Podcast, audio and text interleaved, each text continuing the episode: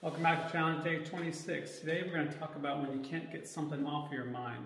So our minds work in a little bit of a loop. So if you get something that comes into your mind and you just can't let it go, oftentimes it's because your brain's trying to figure out on subconsciously how to complete that loop on that thought, which usually means it's wanting to know what you're going to do to finish the task.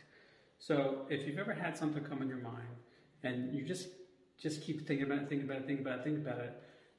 Let's let's try this tool. Take out something like a notebook or your phone or wherever you got to write it down. Write down thought of whatever it is. So say you got something comes to your mind that you have to answer that question for somebody at work. And then write down whatever the next step is that you have to do to complete that task. So maybe it's set up a meeting tomorrow or write an email explaining your position or whatever it is. That gives your brain time to just believe, at least, that you have a plan to finish it. So it allows you to kind of release it. This is kind of similar to what some they say a song is stuck in your head, and then if you, especially if you don't know the words, you just keep singing it over and over and over again. Try listening to the song. Find the song, or figure out how to complete the song, and you probably let it. Your brain will just let it go.